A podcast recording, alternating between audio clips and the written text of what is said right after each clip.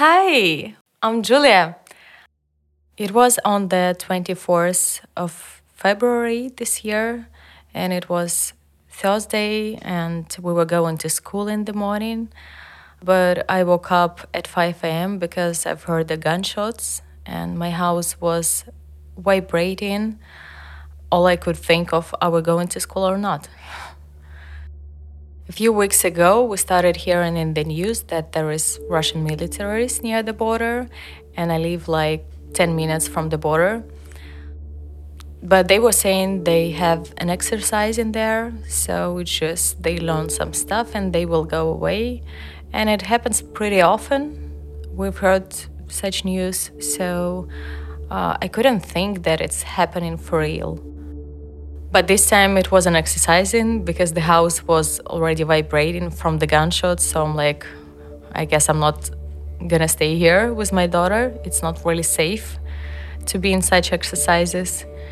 So I decided that we will drive somewhere far from Kharkiv.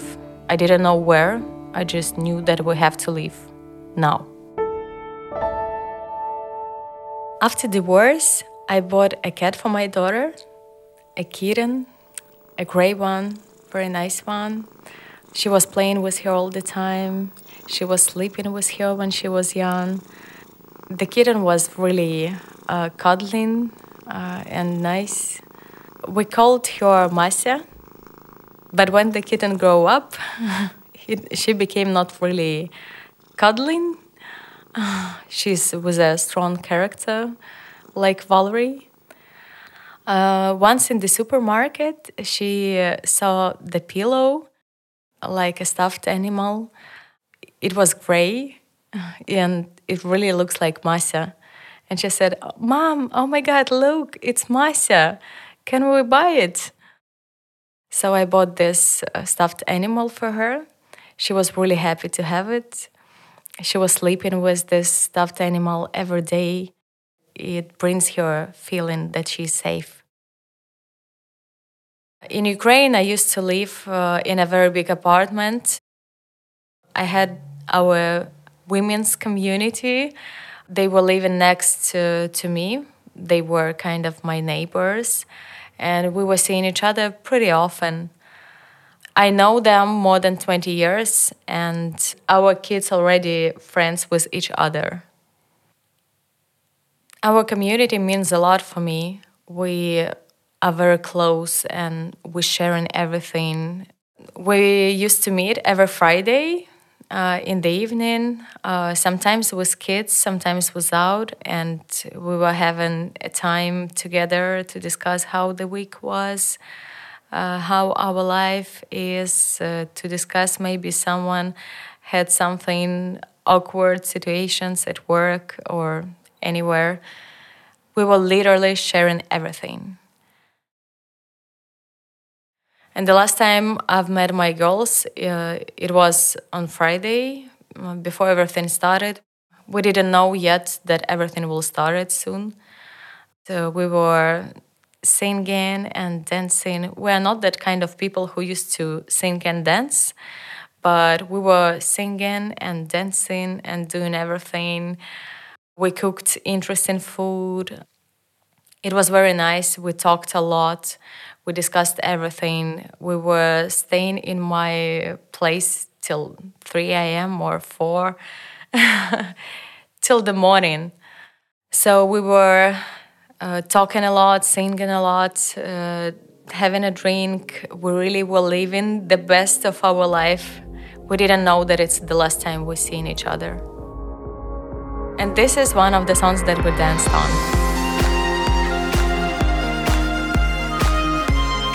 So I had to pack my stuff, and I was thinking what I will take with with me, and uh, I took just uh, two suitcases, one for me, one for Valerie.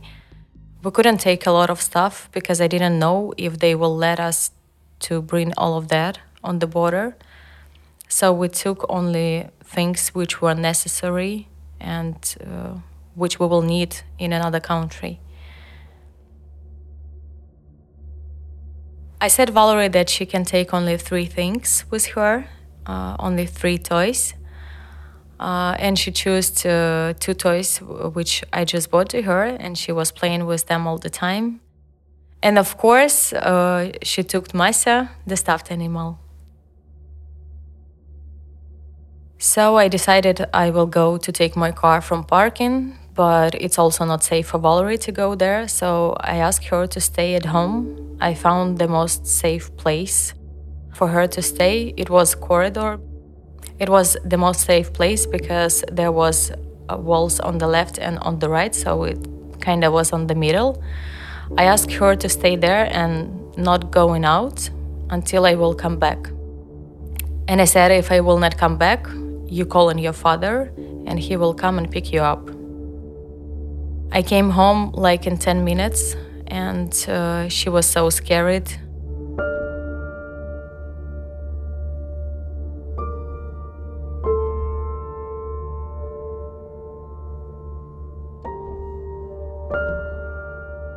Uh, she just jumped on me and started hugging and said, Never leave me again. And I said, Yes, I will never leave you from now on. I used to do everything with my community, and the day when everything started, I asked my girls if someone is leaving as well, and they said they, they want to wait a little bit. So I had to drive alone.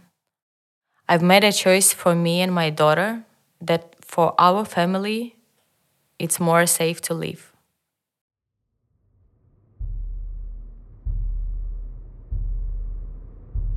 Uh, I took my daughter and we started driving. It was a long way driving, and uh, I didn't even have that much experience before. I just bought my car half a year ago, and the longest distance I was driving it was 100 kilometers. And now I had to drive all the long way uh, with my daughter. And I also was thinking that it's not really safe and I didn't know if we could do this or we will die somewhere on the road, but at least I knew that I'm doing something to help her to survive.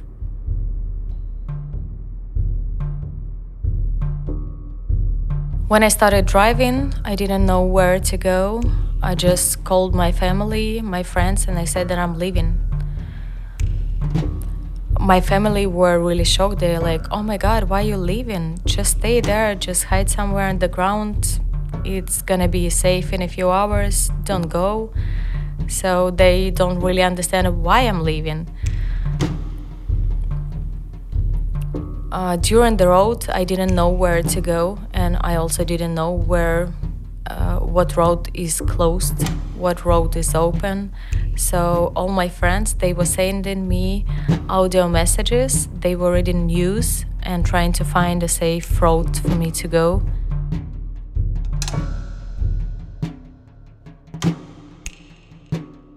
They were sending audio messages like, don't go to that city, this is overcrowded, this is closed. The, on another one, the, the road is really bad or closed so I could have an idea where can I go.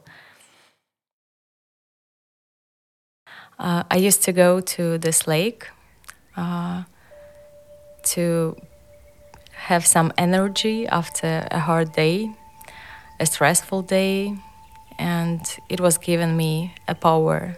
So that's why I call it a place of power. Not long time ago, I found a place in Arnhem which reminds me of that place a lot. So I really can say I found a new place of power. We were driving all day and it started getting dark, and I was thinking about the place to stay for a night. Uh, we found a city where we will stay for a night to sleep. Uh, I parked my car. I put Valerie to bed. She was sleeping in the dress, fully closed, because in case if we will have to run. And when I was sleeping, I've heard there is a military airplane. I didn't know how far is it, but it felt like it was near our hotel, and we were on the upper floor. So I just hugged Valerie in case if uh, they will shoot. I was trying to cover her with myself. I hoped that it could help somehow. In the early morning, we woke up and we started driving again. I was going to Lviv and from Lviv to Poland. That was the way I wanted to go. But the police stopped us and they said, It's not safe there, you're not going there. So I had to change the road and go to another way. It was a very long driving. I was driving already more than 30 hours non-stop. I was falling asleep all the time and nothing were helping me. I was opening uh, the window to have a fresh cold air. Didn't help. I was slapping my face and it didn't keep me awake as well. So I asked Valerie, I woke her up and I asked her to talk to me, to ask me questions. So she were asking me questions and waiting for the answer. If I'm not answering, she was hitting me. I went to Moldavia.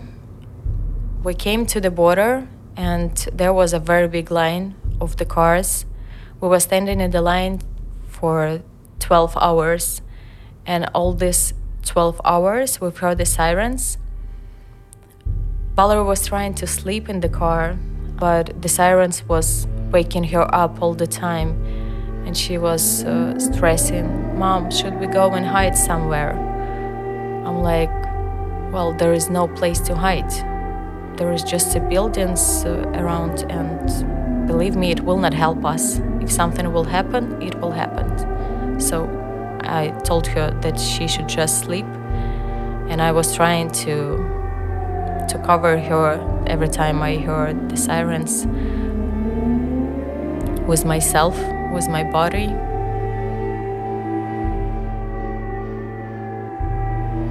Was a very big line, and we were staying there for 12 hours. People were really stressing. The atmosphere was not really friendly. People were fighting because everyone wanted to go faster, and it was really stressful situation. You really had to watch the car in front of you and follow immediately. Finally, at 3 a.m., we were on the Ukrainian border, and I opened my car to show what I have in the car. I gave all the documents, and I felt so happy that we're already crossing the border. I'm almost there. And uh, I showed uh, that we have a cat, I have a daughter, but I was smiling all the time because I knew uh, that we did it. We finally did it. So here we are. But actually, it's not only me and Valerie anymore because a month ago I picked up my friend with her two kids they came all the way here by train, and I picked them up in Germany.